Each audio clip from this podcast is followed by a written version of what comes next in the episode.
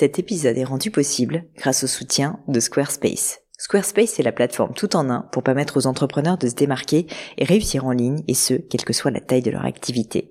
Pourquoi est-ce que j'ai choisi Squarespace comme sponsor du podcast? D'abord parce que je sais qu'ici vous êtes très nombreux à entreprendre, avoir un podcast ou un projet qui nécessite d'être valorisé sur un site web. Et que Squarespace propose des outils vraiment simples d'utilisation pour avoir un site beau, propre et efficace en un minimum de temps. Quelques exemples de fonctionnalités, des templates de sites web personnalisables et adaptatifs pour créer des sites beaux et design en un temps record. L'outil email, le nerf de la guerre pour développer votre activité et communiquer avec vos clients. Ou encore leur outil SEO intégré pour émerger sur Google sans être un produit métier. Alors si vous voulez donner à votre business toutes les chances de se développer, je ne peux que vous recommander d'aller sur le site squarespace.com. En plus, Squarespace vous offre moins 10% sur votre première commande de site web ou de domaine avec le code Pauline. N'hésitez pas et rendez-vous sur squarespace.com, code Pauline.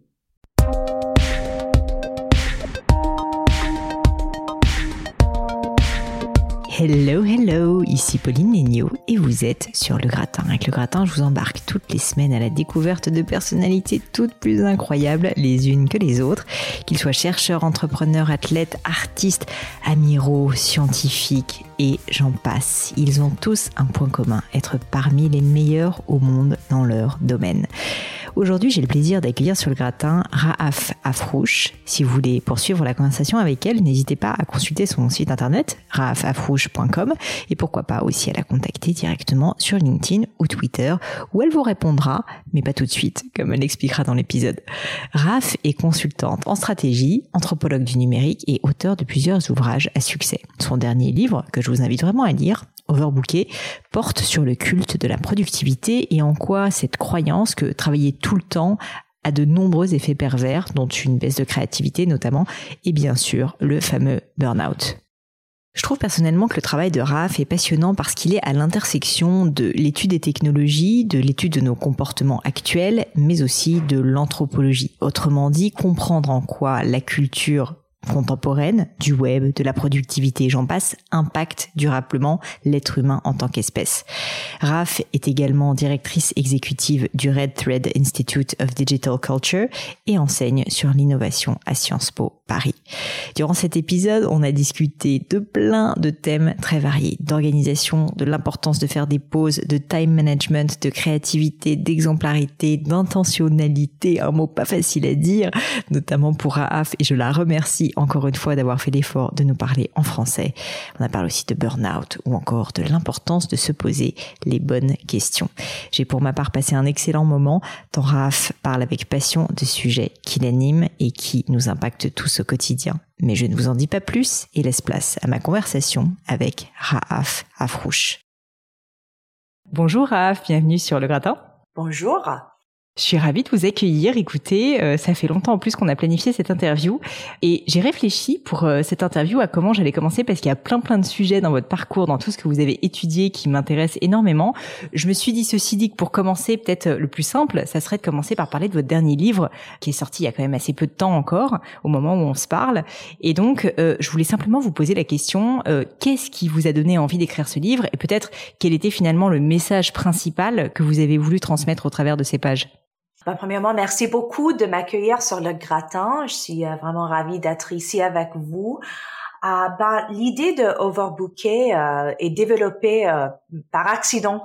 En fait, euh, c'était qu'il y avait plusieurs, il y a plusieurs années que j'ai eu un, épisode de surépuisement, de burnout, qui était vraiment terrifiant, vraiment terrible j'ai perdu mes cheveux, j'ai, j'étais, euh, j'étais pas capable de travailler en fait pendant plusieurs mois, et ça m'a vraiment choquée parce que pour toute ma vie, j'étais vraiment une, euh, je croyais assez fortement dans la productivité, dans tout ce comment gérer le temps, le life hack, tout ça, et ça m'a étonné que cette crise de santé m'a arrivé. Et euh, pendant que j'étais en train de guérir très lentement, je me suis, ben, j'ai commencé à me poser des questions. Ben, pourquoi est-ce que ça m'est arrivé? Pourquoi est-ce que j'ai pris euh, des décisions de comment j'ai géré mon temps? Pourquoi est-ce que je me suis pas laissé le temps de me reposer? Ben, des choses qui étaient assez logiques. C'est pas euh, une, une, idée qui est tellement bizarre de, de reposer, de bien dormir, d'être tranquille. Mais malgré le fait que je savais comment faire ces choses-là, J'étais pas capable de les faire. Et en fait, en me posant ces questions, je me suis lancée par hasard dans un projet de recherche qui m'a pris à peu près trois ans où j'ai commencé à vraiment découvrir euh, les origines de ces idées, les origines de ces systèmes de croyances. Et en fait, la réponse était que notre société a créé une système de croyance, vraiment c'est presque une religion de, de comment on, on, pense de succès, de comment on mérite de réussir, de comment euh, si on est une bonne personne, si on a une bonne âme, euh, une, si, oui, si, si, nous sommes des bonnes personnes, qui étaient toutes liées à cette idée de du travail. Donc, euh, si je suis, si je travaille pas super fort, si, si je, si je ne travaille pas sans, sans arrêt, je mérite pas mon succès. Et en fait, j'ai remarqué qu'il y avait une euh, contradiction entre les modèles de productivité qu'on utilise, qu'on dit aux gens d'utiliser pour gérer leur temps, et les modèles de créativité de ce que nos cerveaux, nos corps, nos, nos esprits ont besoin pour bien travailler. Et cette contradiction est liée à ce système de croyance. Et j'ai dit, ben, on va jamais sortir de, de ça si on commence pas à discuter ses, ses croyances, notre relation avec le travail.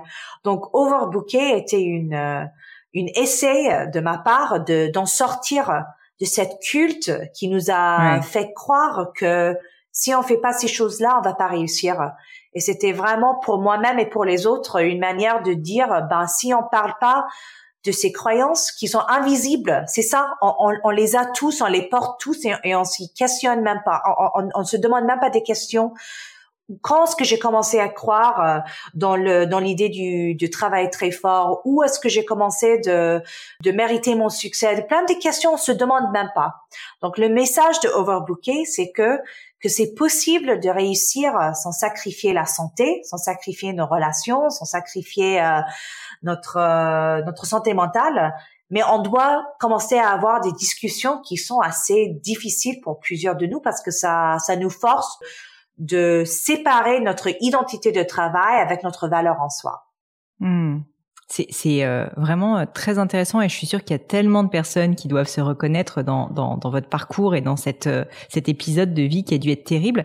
Peut-être pour revenir dessus, moi je trouve que très souvent on est persuadé que le burn-out arrive vraiment quand les personnes travaillent énormément, énormément. Et en fait, il y a plein d'études qui montrent que finalement, c'est aussi énormément euh, une charge mentale, donc c'est beaucoup dans la tête, et qu'on n'est pas obligé de travailler 80 euh, heures par semaine pour arriver au burn-out.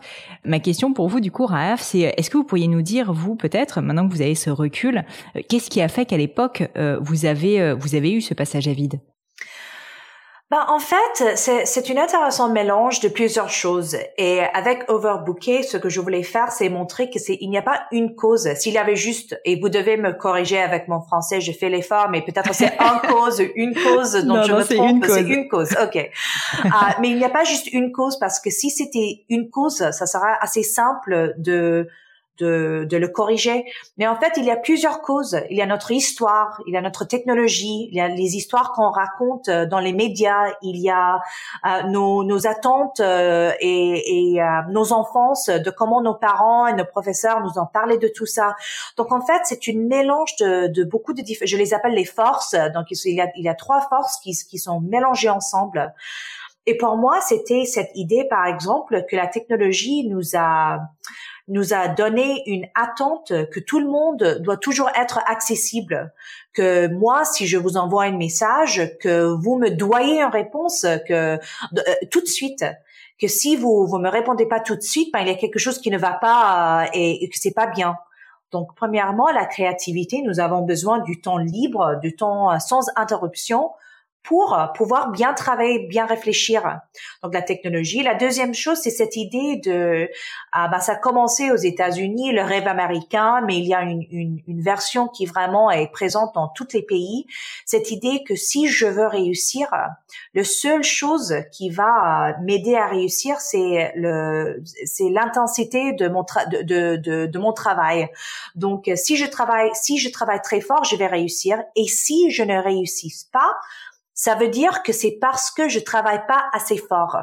Hmm. Et ça, cette idée est tellement bizarre parce que quand on prend du recul, on voit qu'il y a plein des autres euh, facteurs, des autres choses qui nous évitent de travailler très fort. Oui, travailler fort est important, ça c'est sûr, mais le pays où on est né, les conditions économiques euh, de notre milieu, notre réseau, notre accès à des institutions euh, d'éducation, les systèmes de santé, tout ça, ben tout ça, il joue un assez grand rôle dans notre succès.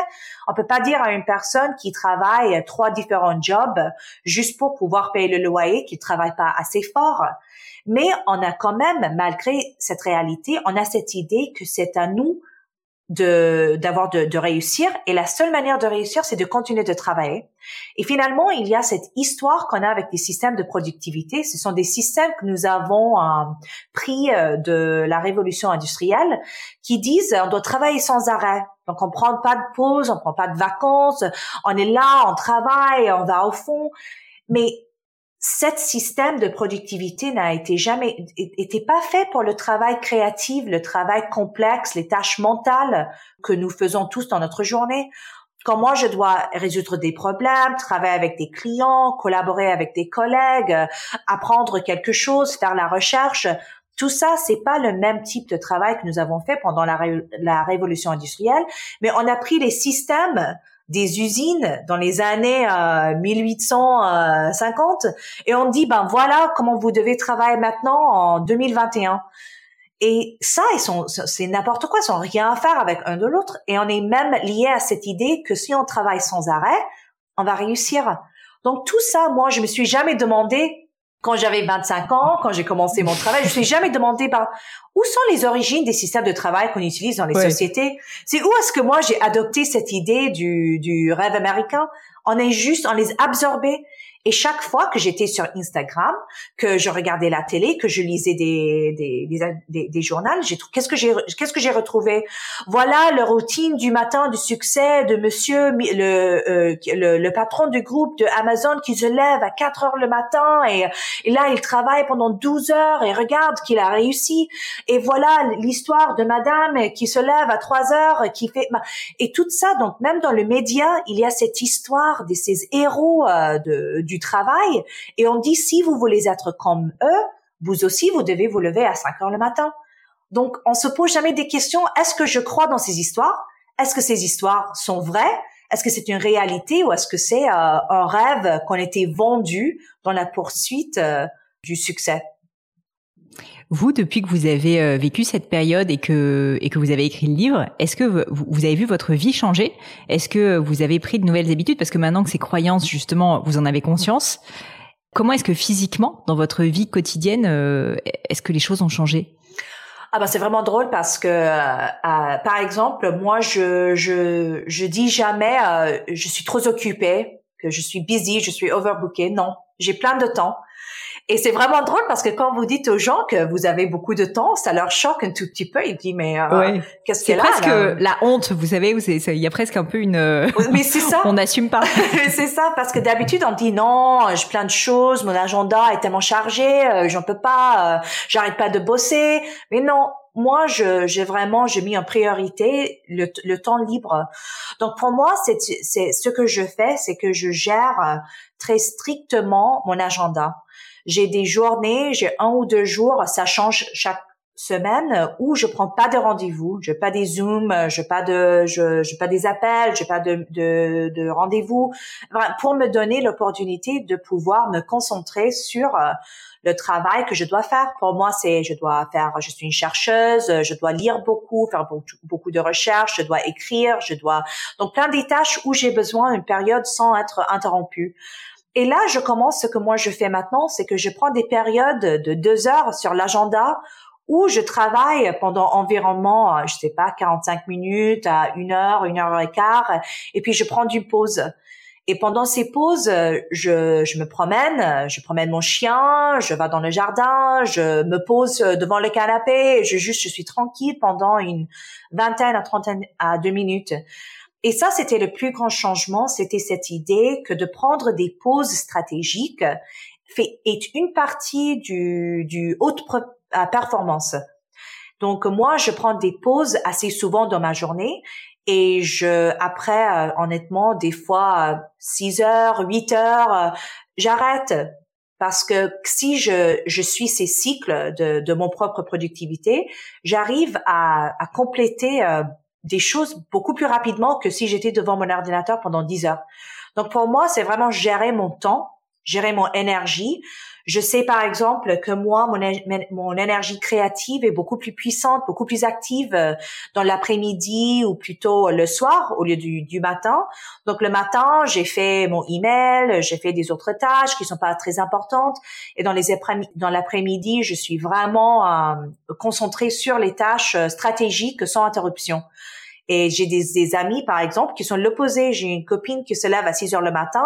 Elle est vraiment à son max créative à 7 heures. Donc pour elle, elle fait tout son travail qui est très dur euh, le matin et puis l'après-midi, elle fait ses emails. Donc moi, je suis là à l'envers. Donc pour moi, je, je gère mon temps et je suis sûre de inclure des pauses régulièrement, des pauses. Et les pauses, ça veut pas dire que je prends mon café, je suis sur mon portable en train de regarder sur Instagram. Hein, ça c'est pas une pause, mais une vraie pause mentale où euh, je me promène, je fais du sport, je, je, sors avec mon chien, je vais dans le jardin, je, je fais quelque chose où euh, j'ai pas des euh, j'ai pas des stimulations mentales de, du portable ou de la technologie. Donc ça m'a vraiment changé la vie. Oui, vous changez. J'ai l'impression aussi, c'est hyper intéressant que vous changez de, de euh, vous sortez en fait votre esprit du contexte dans lequel il était. Ce que je veux dire par là, c'est que vous êtes en train de faire une tâche, par exemple, qui nécessite beaucoup de réflexion, et en fait, il faut qu'il y ait une rupture dans la pause. C'est-à-dire qu'il faut pas effectivement juste dire, ok, euh, je m'assois, j'attends, mais euh, mais faire quelque chose peut-être plus physique pour euh, vraiment en fait s'aérer quoi euh, l'esprit. C'est ça, le cycle de notre créativité, ça ça augmente et ça baisse. Donc on peut pas travailler sur une tâche intensive et complexe pendant cinq heures sans arrêt. Ça, nos cerveaux au niveau biologique, euh, ça, ça marche pas comme ça.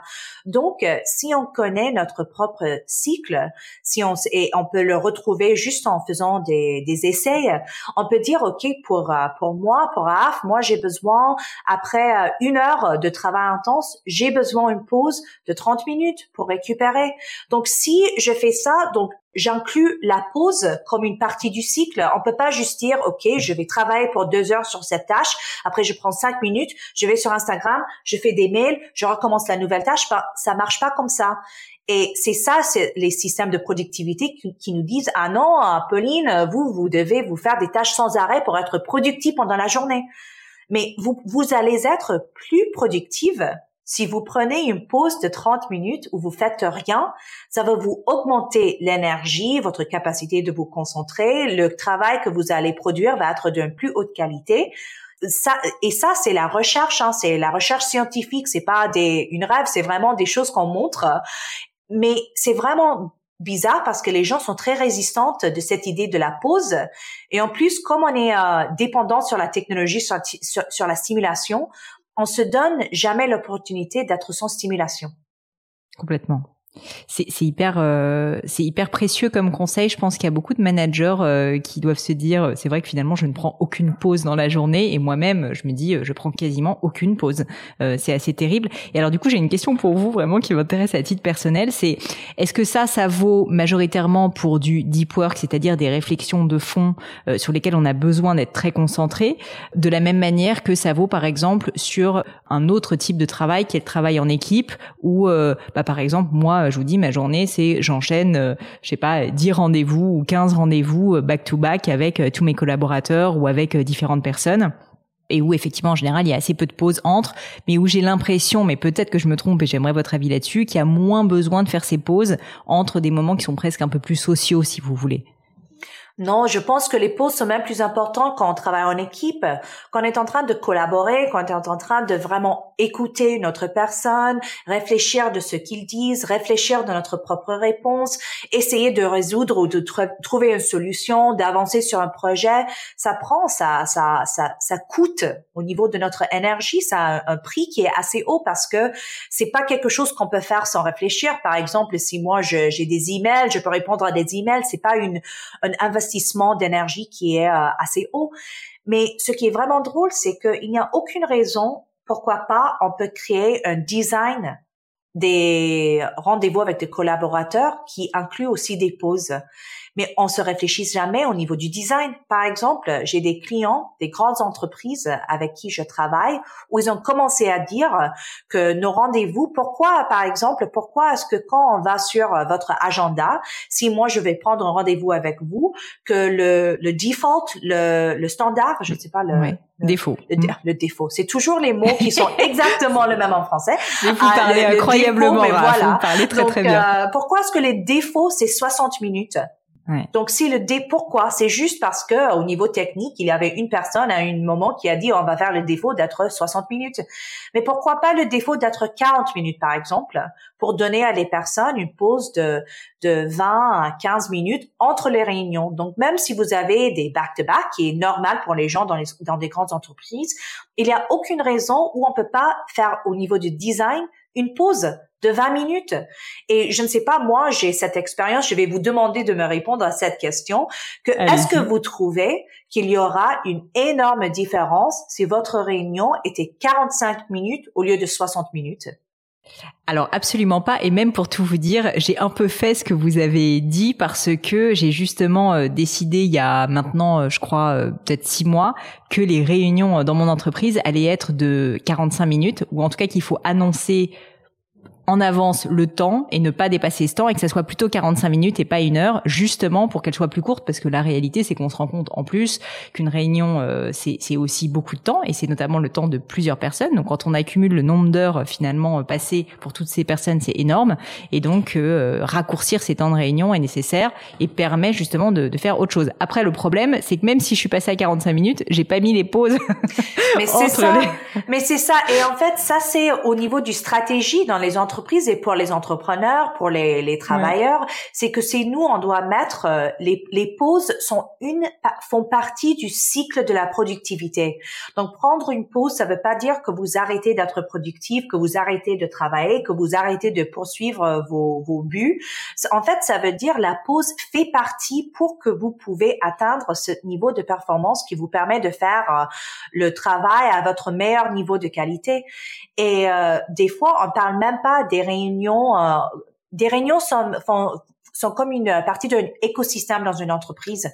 Donc euh, vous, vous disiez ok, ben on va faire un rendez-vous mardi. Euh, votre collègue dit on va faire des rendez-vous vendredi. Et en fait, dans des dans des équipes, on se prend jamais, on se rend jamais compte qu'on doit prendre la somme de toutes les réunions pour dire comment est-ce que ça impacte la capacité des gens pour pouvoir se concentrer sur des tâches complexes? Dans mon recherche, ce qu'est-ce qu'on commence de voir C'est par exemple des entreprises qui disent deux jours ou un jour par semaine, il n'y a aucune réunion. On fait pas des réunions les vendredis, on fait pas les réunions des mercredis, on donne les gens du temps ou on se dise par exemple si c'est pas possible qu'on veut pas avoir euh, des rendez-vous euh, après 15 heures ou je sais pas. Ils font des temps où ils font des jours où ils choisissent de mettre euh, des réunions en place des rendez-vous en place. Parce qu'il n'y a aucune raison pourquoi pas on peut pas contrôler notre agenda dans une manière différente. Mais maintenant qu'est-ce qui se passe? C'est que si vous travaillez en entreprise vous regardez vous voyez ah l'agenda de votre collègue est vide. Ben bop on va prendre une heure ici une heure par là je vais inviter 15 personnes mais si dans une entreprise par exemple, les autres choses que les gens font, c'est qu'ils bloquent du temps où vous dites, ben, Pauline, dites les matins entre 9h et 13h, je prends pas de réunion les temps c'est pas disponible. Donc on doit commencer à, à, à avoir une stratégie de, de time management, de, de comment gérer notre temps et notre énergie avec les équipes. Parce et je vous dis ça parce que la réponse que j'ai toujours quand je dis aux gens ils doivent mieux gérer leur planning, ah mon patron va dire va dire va, va, jamais dire oui, mon équipe va jamais dire oui, mais en fait quand je travaille avec les clients au niveau de consulting, j'ai jamais eu une équipe ou quand on vient tout ensemble pour discuter, est-ce qu'on peut mettre une stratégie en place pour améliorer notre qualité de nos réunions? Dans les, les six ans que j'ai fait ce travail, j'ai jamais eu un patron ou une équipe qui dit non, on n'est pas intéressé d'avoir cette discussion. Donc, ça ne veut pas dire que on va on va venir et on va faire ah tout, chaque entreprise doit avoir deux jours sans rendez-vous. Non, on doit juste avoir une réunion, mais on doit discuter. C'est quoi la stratégie pour nous? Peut-être pour vous, euh, si vous travaillez avec des collaborateurs qui sont dans des différentes euh, time zones ou quelque chose comme ça, vous devez vous débrouiller un peu différemment. Mais il n'y a aucune raison où on peut pas dire euh, voilà une stratégie pour que tout le monde a au moins quelques heures chaque semaine pour prendre des pauses, pour prendre du recul, pour pouvoir réfléchir, pour pouvoir travailler sans être interrompu. Bien sûr. Et vous qui avez justement cette expérience en plus de conseil, donc pas uniquement de recherche, mais vraiment de conseiller des très gros groupes, hein, parce que si je me trompe pas, euh, vous avez travaillé avec Facebook, Google, etc. Pour vous, ce, ce, cette réflexion, elle doit être initiée par euh, les dirigeants d'entreprise, c'est-à-dire qu'il faut qu'il y ait aussi ce côté rôle modèle de, de, dire, bah voilà, on va mettre en place cette réflexion sur le time management, on va euh, s'intéresser au sujet Ensuite, ça peut être fait de manière collaborative, ou vous pensez que finalement, euh, ça peut, ça peut venir euh, aussi euh, de, plus bas dans l'échelle. Est-ce que le dirigeant a un rôle finalement d'instaurer aussi cette nouvelle culture? Ben c'est les deux. Le dirigeant a, a un rôle et qu'est-ce qu'on est en train de retrouver maintenant, de, de découvrir maintenant, c'est que ben, en 2019 déjà, le, le, World Health Organization, ils ont déclaré que le surépuisement, le surtravail était quelque chose, était euh, je sais pas comment dire ça en français, a workplace hazard. Ah ouais, un comment dire une euh, euh bref, on, euh, je, je, un, un, un, problème danger. de, un danger, voilà, un danger, un danger, de hmm, professionnel. Et mm. que ça, et que ça prend place dans toutes les industries, dans tous les pays. Donc ça vraiment, ça commence à être un problème qui a un prix économique euh, qui coûte euh, quand les gens prennent euh, donc les gens qui ont le burn-out comme moi c'est pas juste qu'on dit qu'on est fatigué hein, qu'on est un tout petit peu fatigué ça c'est pas le burn-out. Le burn-out est vraiment une condition de santé ou qui a beaucoup de problèmes. On peut devenir déprimé on peut développer des problèmes de santé physique on peut avoir des problèmes du cœur des problèmes mais c'est c'est c'est vraiment plein de choses. Et quand les gens ont besoin de prendre des jours de de santé de, de quand ils sont malades quand ils sont pas capables de travailler tout ça ça aussi a un coût économique. et après ça, je suis aussi rendu compte que maintenant, comme on a dans une euh, espace technologique, notre réalité de, de croissance est assez intense, que les entreprises, ils ont besoin des gens qui peuvent être innovatifs, créatifs, mais très rapidement, sans arrêt tout le temps. Et c'est les entreprises qui viennent vers moi qui disent tout un coup, on se rend compte que notre gens qui sont les plus performantes, ils sont en train de partir, ils sont en train de souffrir, de souffrir de, de burn-out, ils sont en train d'avoir des problèmes. Donc, même si le dirigeant au, au premier moment ne croit pas dans cette culture de changer la culture de travail, ils ont commencé à se rendre compte que ça devient un besoin assez essentiel de, de gérer parce qu'il y a un problème. Donc ça, je vois ça beaucoup, que les gens viennent et disent, euh, notre collaborateurs sont en train de souffrir, ils sont en train de partir, et on ne sait pas pourquoi. Et là, c'est toujours, on ne sait pas pourquoi, parce que pourquoi est-ce qu'ils sont en train de partir, même quand nous avons des journées de, repos, des journées de vacances, même quand nous avons des politiques de work-life balance, de cet équilibre de travail de la vie, ben, quand on regarde le data, quand on commence à se rendre compte en fait que même quand ils sont en vacances, ils sont en train de répondre à des emails. Même quand ils sont euh, euh, supposés de pas travailler, ils sont en train de, de, travailler, ils sont connectés. Donc il y a un problème au niveau de la culture du travail de cette entreprise. Donc de ce de cet niveau-là, je vois beaucoup de dirigeants qui disent, même au niveau de la performance de l'entreprise, il y a un souci on doit commencer à en discuter parce que ça, ça, ça, ne va pas. La deuxième chose, c'est quand vous avez les travailleurs qui disent euh, les contextes, les conditions de travail euh, sont pas bons. Et là, ils sont aussi, ils ont, ils sont motivés de dire à leur euh, manager, euh, on doit en discuter parce que là, j'en peux plus, je suis en train de souffrir. Donc, ça vient des deux côtés. Mais sans le soutien des dirigeantes, c'est vraiment dur. Parce que si le patron du groupe ne croit pas et si lui ou elle est, sont en train d'envoyer des messages, tout ça, même si l'entreprise a des politiques en place pour protéger les gens, les travailleurs, les collaborateurs vont pas suivre les politiques. J'avais fait une interview avec euh, une euh, dame qui travaille dans une agence de médias à Paris. Et elle dit, ben, vous savez, à Paris, nous, en France, on a les 25 euh, journées de congé, machin, mais elle dit, c'était jamais écrite, mais il y avait une pression qui était jamais exprimée, mais qui était ressentie que même quand je suis en congé, même quand je suis en vacances, je dois toujours répondre à des messages des clients, je dois toujours être connecté au cas où.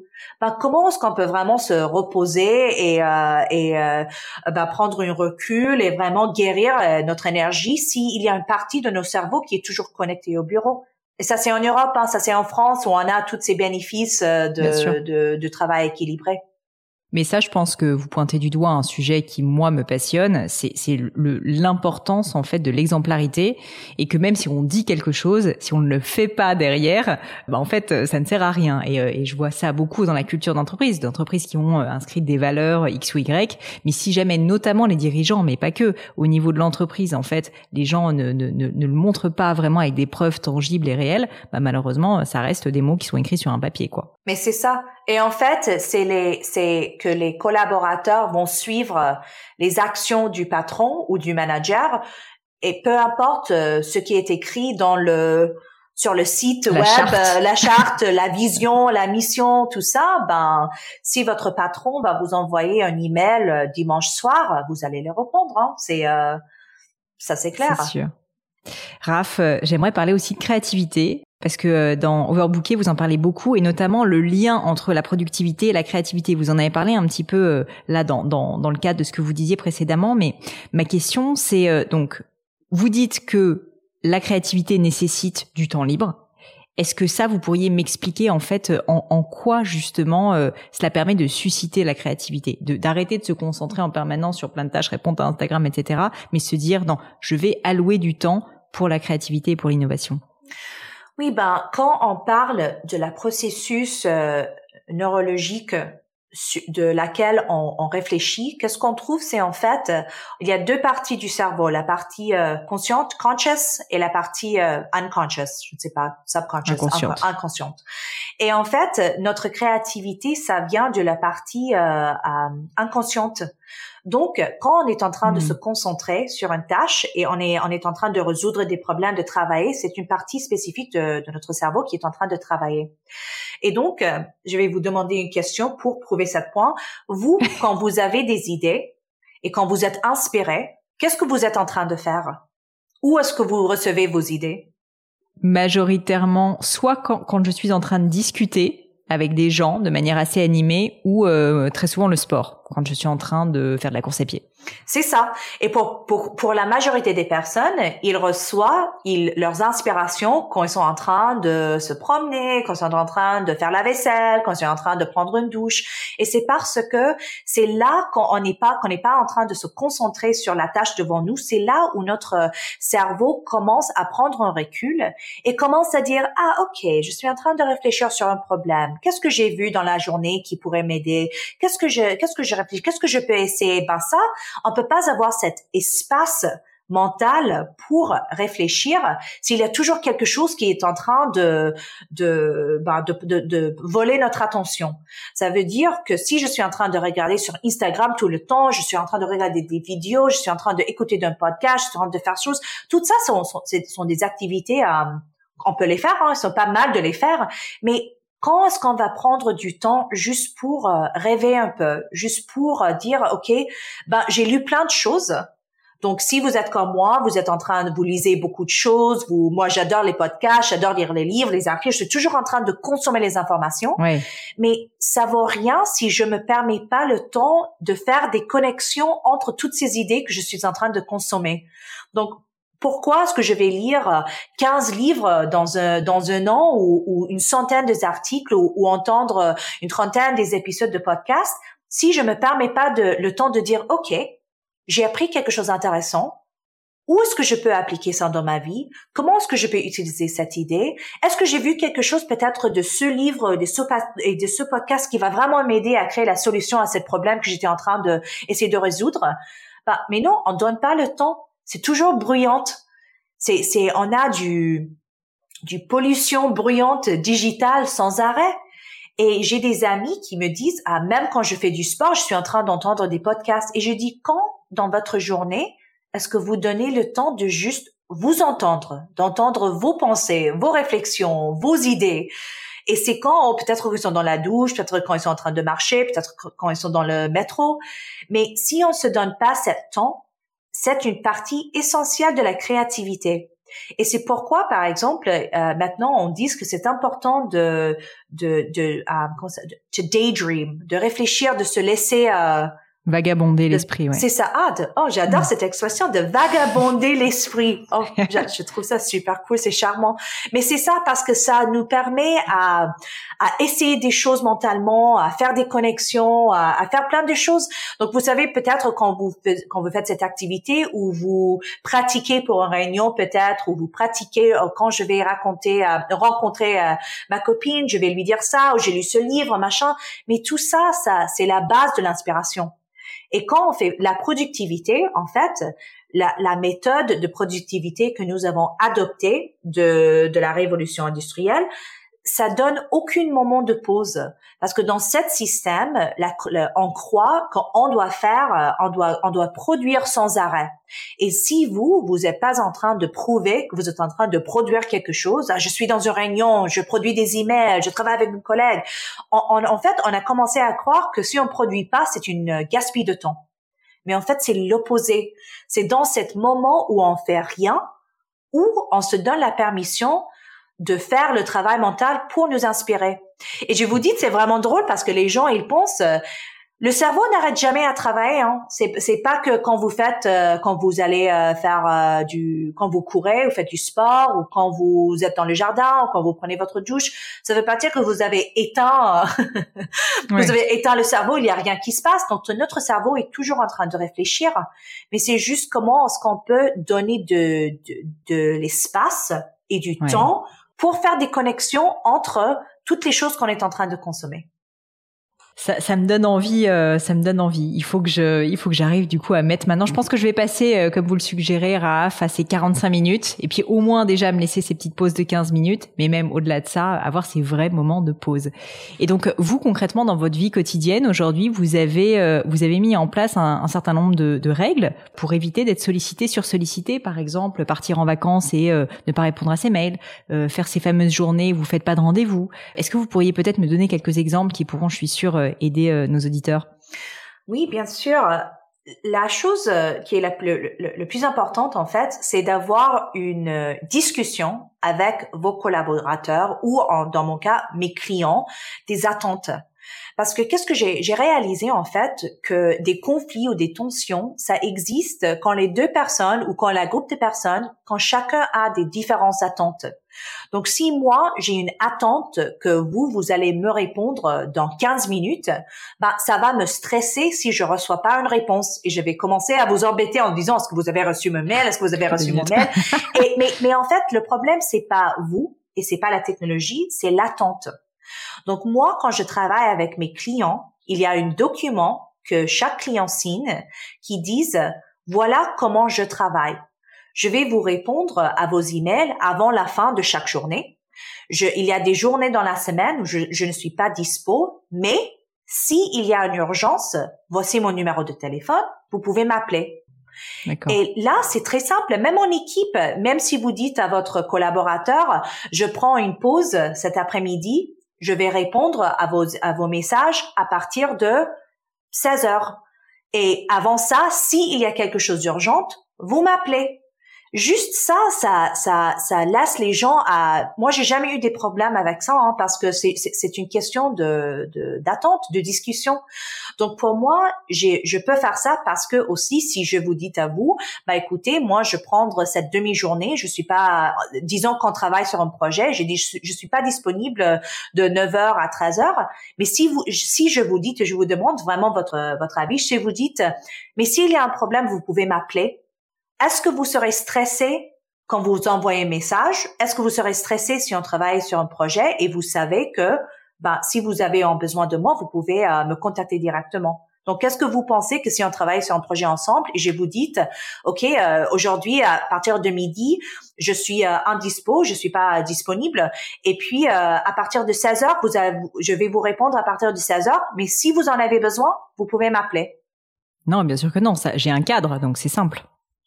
Donc c'est c'est une euh, il faut juste créer un cadre qui travaille pour soi-même. Parce que je comprends aussi que pas tout le monde peut dire bah je vais avoir une, journée complète sans rendez-vous. Ça c'est pas possible.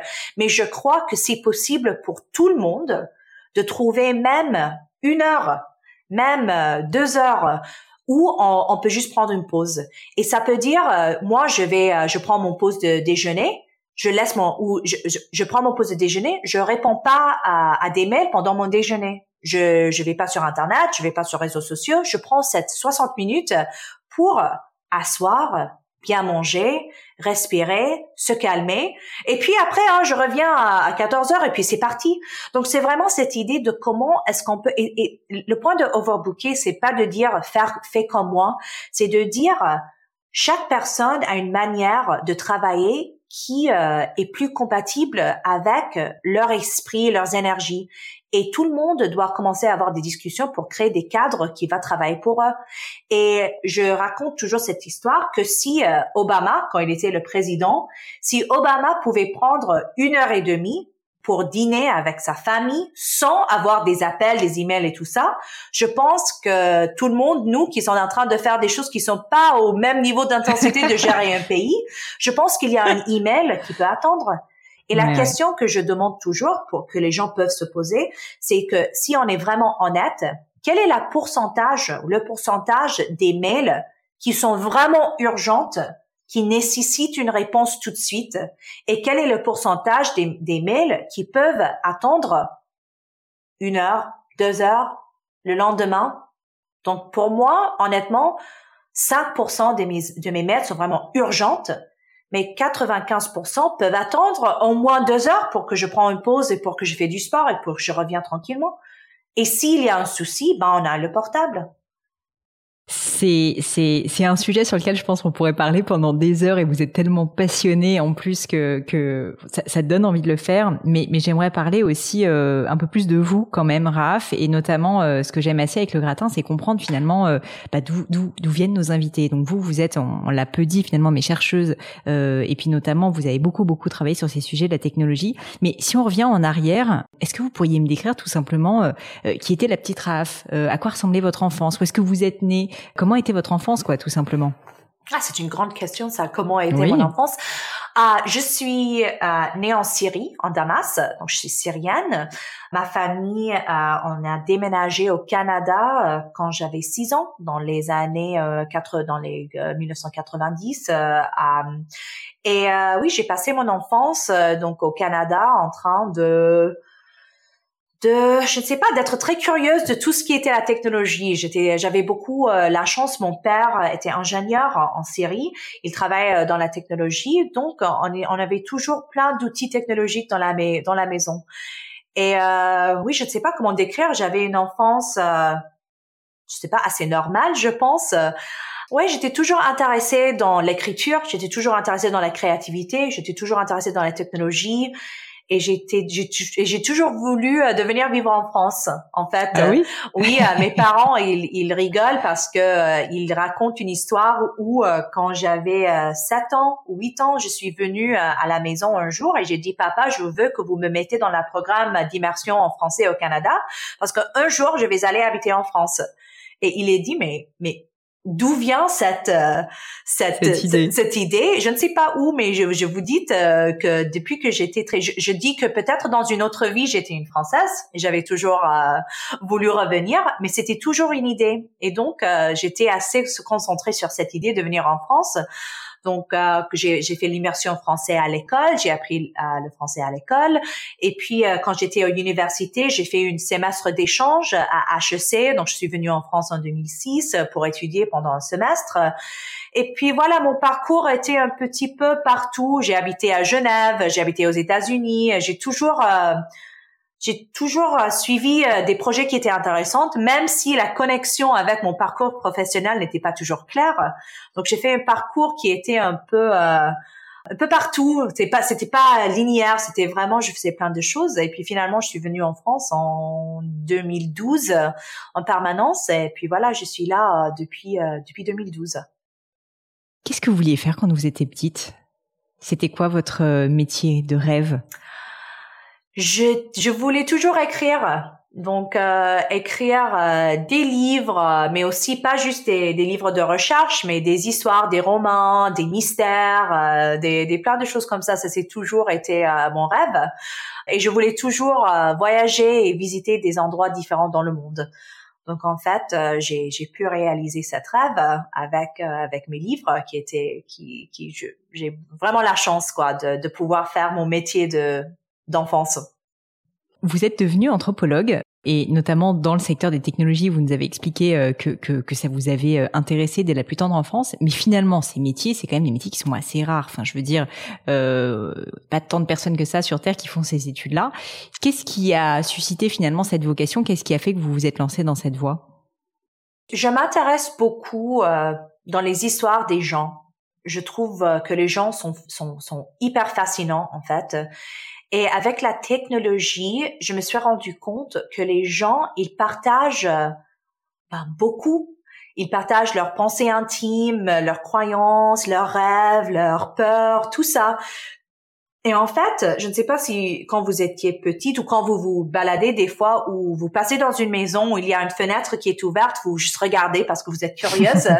et en fait, moi, j'adorais toujours euh, faire ça. Et en fait, l'Internet, c'est comme euh, des fenêtres sans limite dans, dans plein de petits mondes.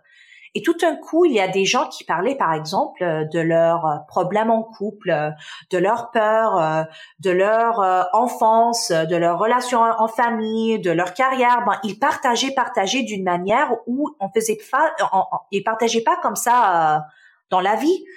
donc pour moi, ça, c'était la première fois où je me suis dit, ah, mais je peux vraiment mieux comprendre les gens en termes de, de ce qu'ils partagent.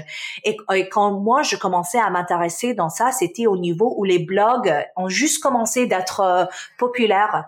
Donc d'avoir cette idée où on pouvait, et maintenant je sais que c'est, c'est, pas très innovante, mais à l'époque c'était vraiment un peu choquante, d'avoir la possibilité de tout raconter de notre vie sur Internet pour que les étrangers lisent et, comprennent nos vies. Donc, je me rappelle, j'étais en train de lire, par exemple, il y a un blog d'une étudiante au Japon euh, qui avait 15 ans, qui écrivait sur ses expériences. Il y avait une dame qui était, euh, qui adoptait des enfants, qui écrivait sur ses expériences de l'adoption euh, aux États-Unis. Il y avait un monsieur qui était en Allemagne, qui était en train de lancer une entreprise. Donc, pour moi, ça, c'était juste, j'étais addicted quoi. J'avais une dépendance sur ça parce que je dis ben c'est vraiment cool que les gens partageaient cette partie de leur vie privée avec le monde. Et ça, ça, j'ai commencé à lire beaucoup de, de, de blogs, à participer, à, à, à m'intégrer dans des communautés en ligne où les gens euh, partageaient, créaient des liens. Et puis on a commencé à voir que les gens sont en train de créer des communautés. Donc tout d'un coup, on a une communauté des infirmières euh, qui habitent dans les différents endroits du monde, qui vient ensemble pour partager, pour apprendre, pour soutenir. Donc pour moi, c'était toujours cette idée de comment est-ce que les technologies nous permettent de collaborer, d'être créatifs, de écrire des choses, de, de se présenter, de donc c'était toujours quelque chose qui je trouvais vraiment fascinante. Et c'est ça qui était vraiment le, le départ euh, de mon parcours, c'était de regarder comment la technologie nous, influence. Donc, quand on a commencé, par exemple, d'avoir les, les apps euh, de, de, dating comme Tinder et tout ça, de voir, ben, c'est, assez bizarre euh, si on prenait, si on prend un recul de dire, je vais voir une photo d'une personne que je connais pas, je vais décider si je vais le rencontrer ou pas. Ben, c'est super bizarre. Ou euh, je vais, euh, il y avait une, une, dame qui était la première de live stream euh, qui était en train de, de, de coucher son bébé, c'est ça, comment dire? Donc, donc, donc l'idée, ça c'est il y a plusieurs, plusieurs années, mais l'idée de faire un live stream, de partager cet moment intime avec le monde, Je voulais comprendre pourquoi. Étonnant. donc moi, mon cerveau est toujours en train, j'aime les, les puzzles, j'aime les défis, donc je veux toujours comprendre pourquoi. Donc j'ai commencé à former des liens avec des gens, j'ai, j'ai envoyé mail à cette femme, je voulais savoir pourquoi, pourquoi, pourquoi est-ce qu'on fait ça, pourquoi est-ce qu'on partage, pourquoi est-ce qu'on prend des photos, pourquoi est-ce qu'on utilise des filtres, pourquoi est-ce qu'on travaille sans arrêt, pourquoi est-ce qu'on a des influenceurs. Donc moi, je veux toujours... Euh, c'est un peu embêtant peut-être aux gens que je leur demande des questions tout le temps, mais pour moi, c'est vraiment ça. Je veux juste savoir pourquoi. Je veux comprendre comprendre comment les communautés, les personnes, ils sont en train de, de vivre. Euh, comment est-ce que nous, moi je suis à Mâcon, vous vous êtes à Paris, mais on est en train d'avoir une discussion. Vous, vous m'avez retrouvé sur Internet. je trouve ça super cool. Et en plus, pas juste les positifs, mais les négatifs. Pourquoi est-ce que les gens sont en train de se radicaliser? Pourquoi est-ce que les gens sont en train de créer des mensonges? Pourquoi est-ce qu'on est en train d'avoir des mésinformations? Pourquoi? Donc tout ça, je veux savoir pourquoi.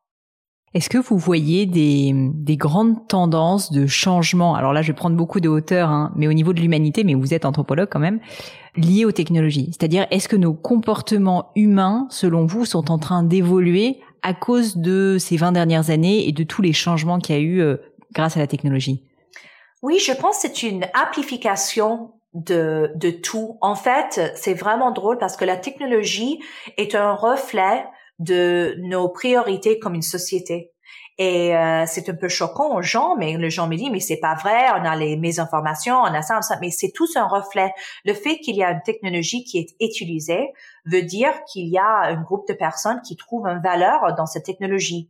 Donc, euh, pour moi, je pense qu'on est en train de, prendre des tendances et des comportements humains et puis les amplifier. Ça veut dire que tout un coup, si nous, on, on, sait dans la psychologie, il y a un biais de, de croyance. Ça veut dire que si moi, je, euh, euh, pardon, un, biais de confirmation. Ça veut dire que si je crois quelque chose et je et je lis quelque chose qui confirme ce que je crois, ben j'ai c'est une plus haute tendance de dire ah ça c'est vrai.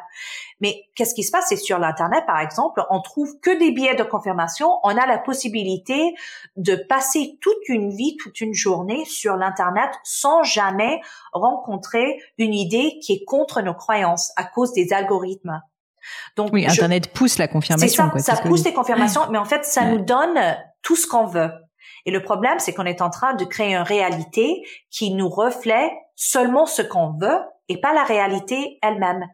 Mais ça, cette, cette habitude de, de chercher la confirmation en croyance, ça c'est pas la technologie qui a créé ça, ça c'est l'être humain qui a créé ça, mais c'est la technologie qui nous permet de faire ça à, une euh, scale, à une puissance, une échelle, à une échelle qui est vraiment imprévue. Et c'est ça le problème en fait, c'est pas que ce sont les comportements de l'être humain, ce sont les comportements de l'être humain à l'échelle.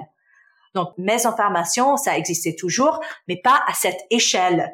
Confir euh, billet de confirmation, ça existait toujours, mais pas à cette échelle.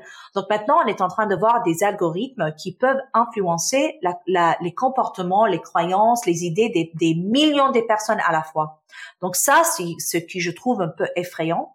Ça, mais c'est une amplification des croyances qui existaient déjà.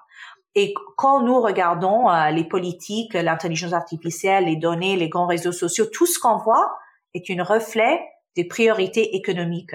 Donc, si on n'aime pas qu'est-ce qu'on voit, on doit prendre un recul et on doit dire, mais comment est-ce que nous, comme consommateurs, sont en train de soutenir ces objectifs avec nos attentions, avec nos revenus, avec euh, nos dépensements, parce que ça, nous, on est en train, on est en train de co-créer cette réalité avec ces technologies. Donc, on peut pas juste dire euh, ah Google fait ça, Facebook fait ça, Microsoft fait ça. Ben oui, mais ils font ça en collaboration avec. On est les collaborateurs. C'est ça. Ouais. C'est, comme vous dites, à la fois effrayant et je trouve ça très intéressant et je vous remercie d'en parler. Je me rappelle une fois une anecdote où euh, j'avais l'habitude de regarder voilà mes réseaux sociaux, mon feed, et puis pour une fois j'ai été euh, un peu par hasard sur celui d'une amie et je me suis rendu compte un peu effrayée et étonnée que finalement les pubs qu'elle avait, son feed était très différent du mien, tout simplement parce qu'en fait elle a pas les mêmes centres d'intérêt. Et en fait c'est ça qu'il faut réaliser, c'est qu'en fait finalement tout l'univers qui nous entoure est fait pour nous plaire à nous en tant qu'individus et donc aller dans notre propre biais de confirmation. Du coup, ma, question pour vous, c'est quand on a un peu de recul, qu'on écoute ce podcast et qu'on se dit bon bah c'est pas forcément sain euh, toute la journée d'avoir un biais de confirmation permanent sur nos réseaux sociaux par rapport à ce qu'on croit déjà.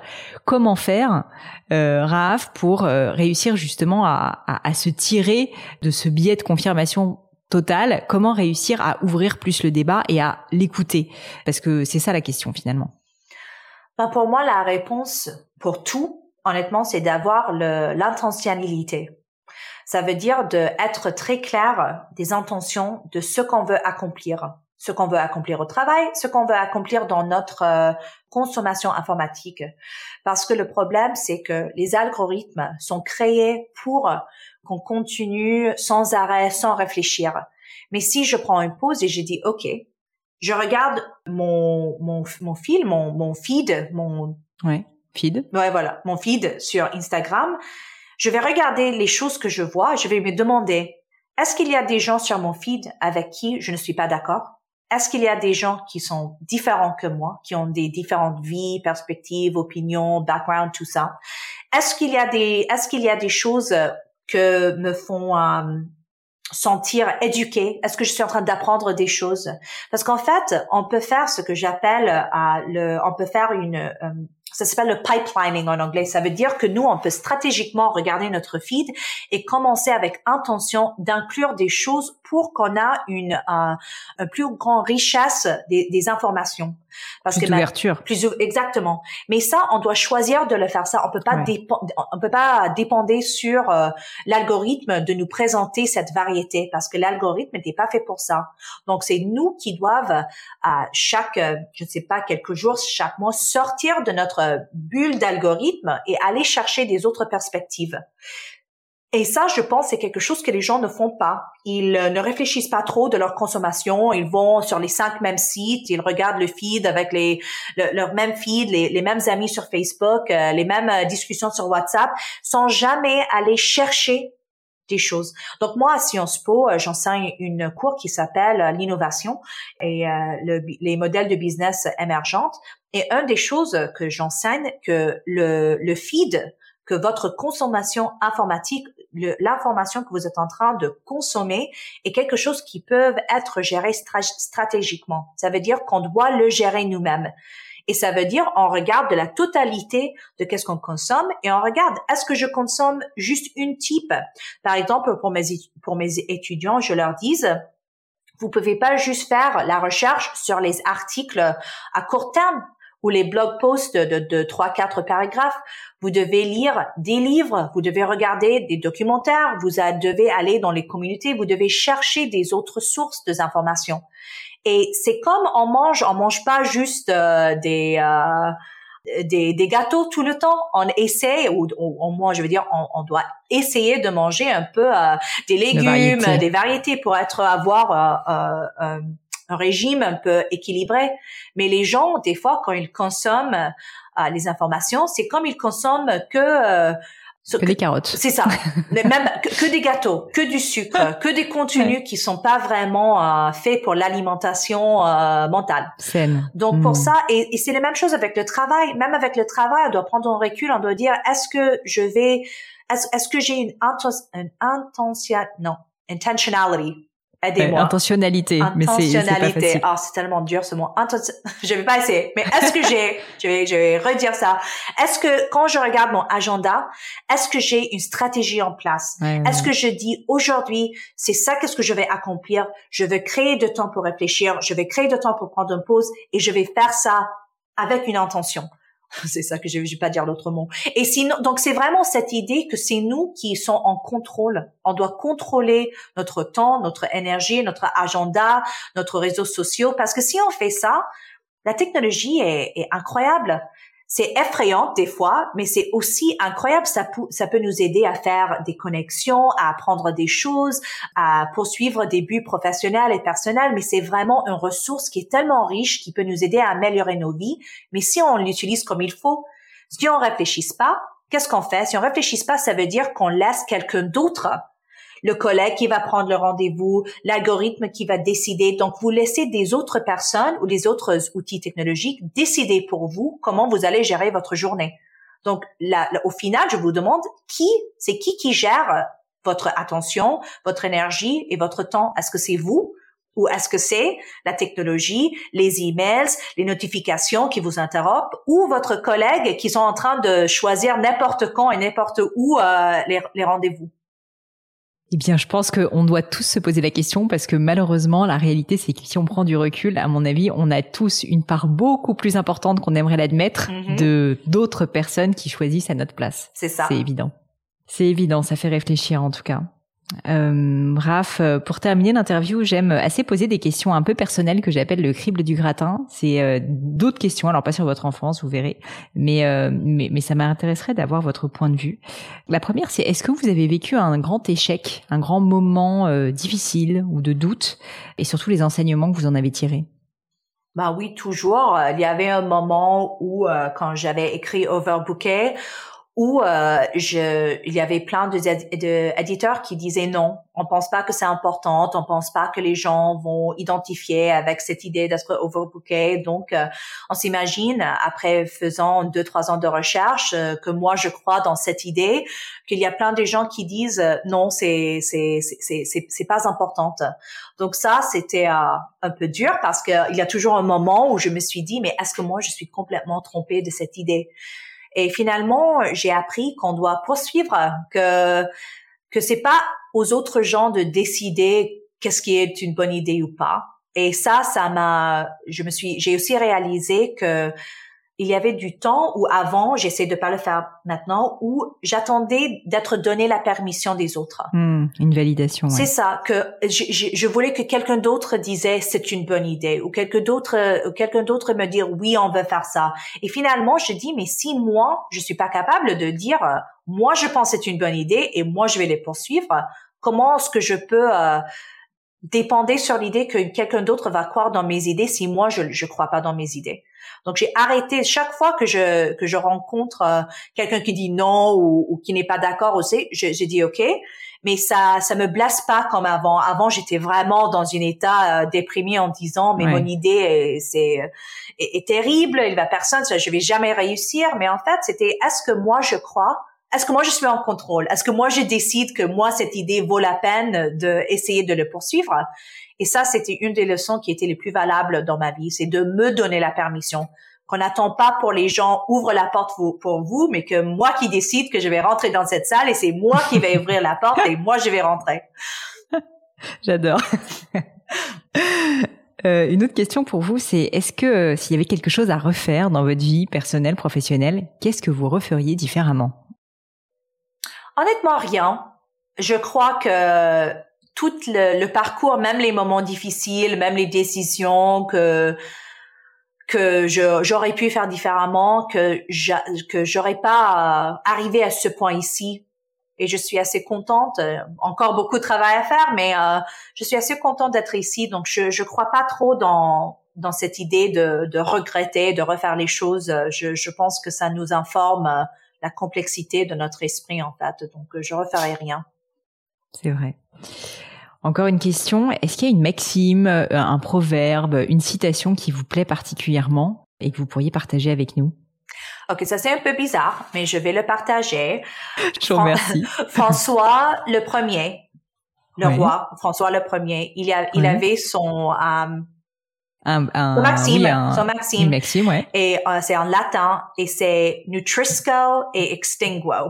Ça veut dire je nourris et je extinguish, je extends. Je j'éteins, je ouais voilà et c'est et ça veut dire ça c'est plusieurs euh, définitions. J'adore toutes les définitions. Premièrement, son son créature était la salamandre, c'est ça, le salamandre. Ouais, ouais, et ça veut dire je je mange le feu et je respire le feu. Donc euh, d'avoir assez une passion. Donc Nutrisco, je mange le feu, extinguo, je j'expire le feu et ça veut dire de juste pouvoir euh, avoir une être forte pour euh, naviguer la vie, mais aussi ça veut dire que je nourris tout ce qui est bien et que je je éteins tout ce qui est mal.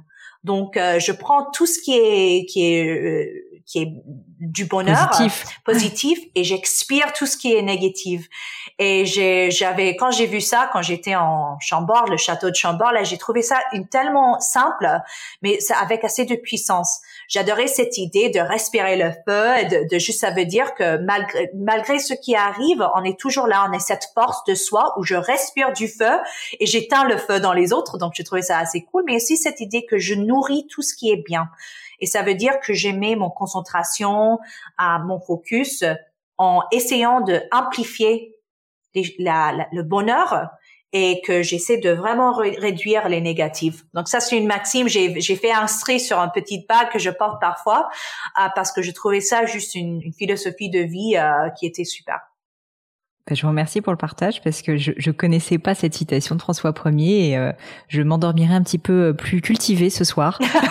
je vous remercie. Euh, ma dernière question, c'est une question qui je pense vous plaira parce que je suis littéraire euh, comme vous et j'aime beaucoup lire? À part vos propres livres, bien sûr, est-ce qu'il y a un livre qui vous a particulièrement marqué, qui euh, a impacté votre parcours, votre vie, votre philosophie, votre réflexion et que vous pourriez partager avec nous? Ah, il y a deux que je trouve sont vraiment importantes. La première, euh, c'est un livre en anglais des années 80 qui s'appelle euh, The Artist's Way. D'accord. Donc le chemin de l'artiste. Et en fait, c'est un programme qu'on fait euh, très simple, c'est pas dur, c'est par une écrivain qui s'appelle Julia Cameron.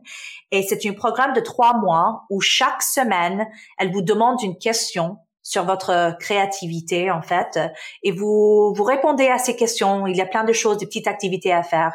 Et ça ça ça vraiment ça ça m'a aidé à commencer à avoir des idées pour overbooker en fait parce que ça vous demande euh, où est-ce que vous avez eu euh, votre identité créative? Comment est-ce que vous gérez la, euh, quand vous êtes jalouse du succès créatif de notre? Mais c'est plein de questions et ça vous aide à vous mieux connaître, parce qu'on passe tellement de temps en train de lire, consommer des choses, on se demande pas assez de questions pour, pour se connaître, pour mieux connaître. Donc c'est un livre que je trouve était super importante. Et l'autre, c'est ça que j'ai sur euh, mon bureau, c'est un, c'est un livre qui s'appelle The Body Keeps the Score. Et c'est un livre sur le traumatisme, en fait.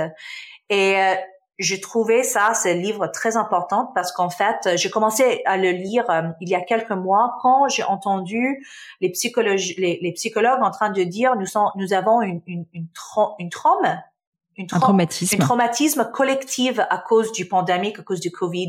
Je me suis dit, mais c'est quoi un traumatisme collectif? C'est quoi le traumatisme? C'est quoi ça? Et je pense que tout le monde doit le lire parce que ça parle de comment des événements traumatiques comme une pandémie, comme une perte d'un travail, comme la mort euh, d'un parent, comment ça impacte, nous impacte au niveau du corps? Pas juste le cerveau, mais comment ça impacte au niveau du corps et comment on doit gérer ça.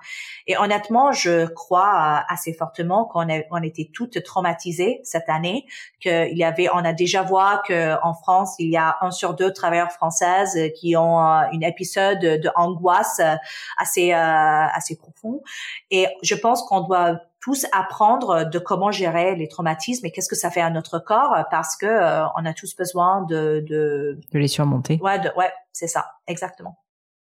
Raph, merci pour euh, tous ces mots, merci pour ces conseils. J'ai plein de lectures, j'ai des citations, j'ai noté euh, énormément de choses. Là, vous voyez pas, mais j'ai plein plein de choses. C'était passionnant. Euh, pour terminer, peut-être la dernière question si on veut vous retrouver, si on veut vous contacter, si on veut vous suivre, si on veut peut-être aussi faire appel à, à vos services de conseil, où est-ce qu'on peut le faire?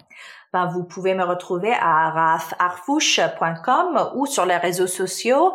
Mais je vous prévois que je vais pas répondre à votre mail ou message tout de suite. Vous mettez le cadre, c'est bien. je vais toujours répondre, mais juste pas tout de suite. Donc, avec plaisir de continuer les discussions. Si vous avez des questions ou avez des commentaires, euh, je, je, je, suis, je suis toujours super intéressée des avis euh, des personnes. Donc, n'hésitez pas euh, de, de connecter avec moi ou de me contacter.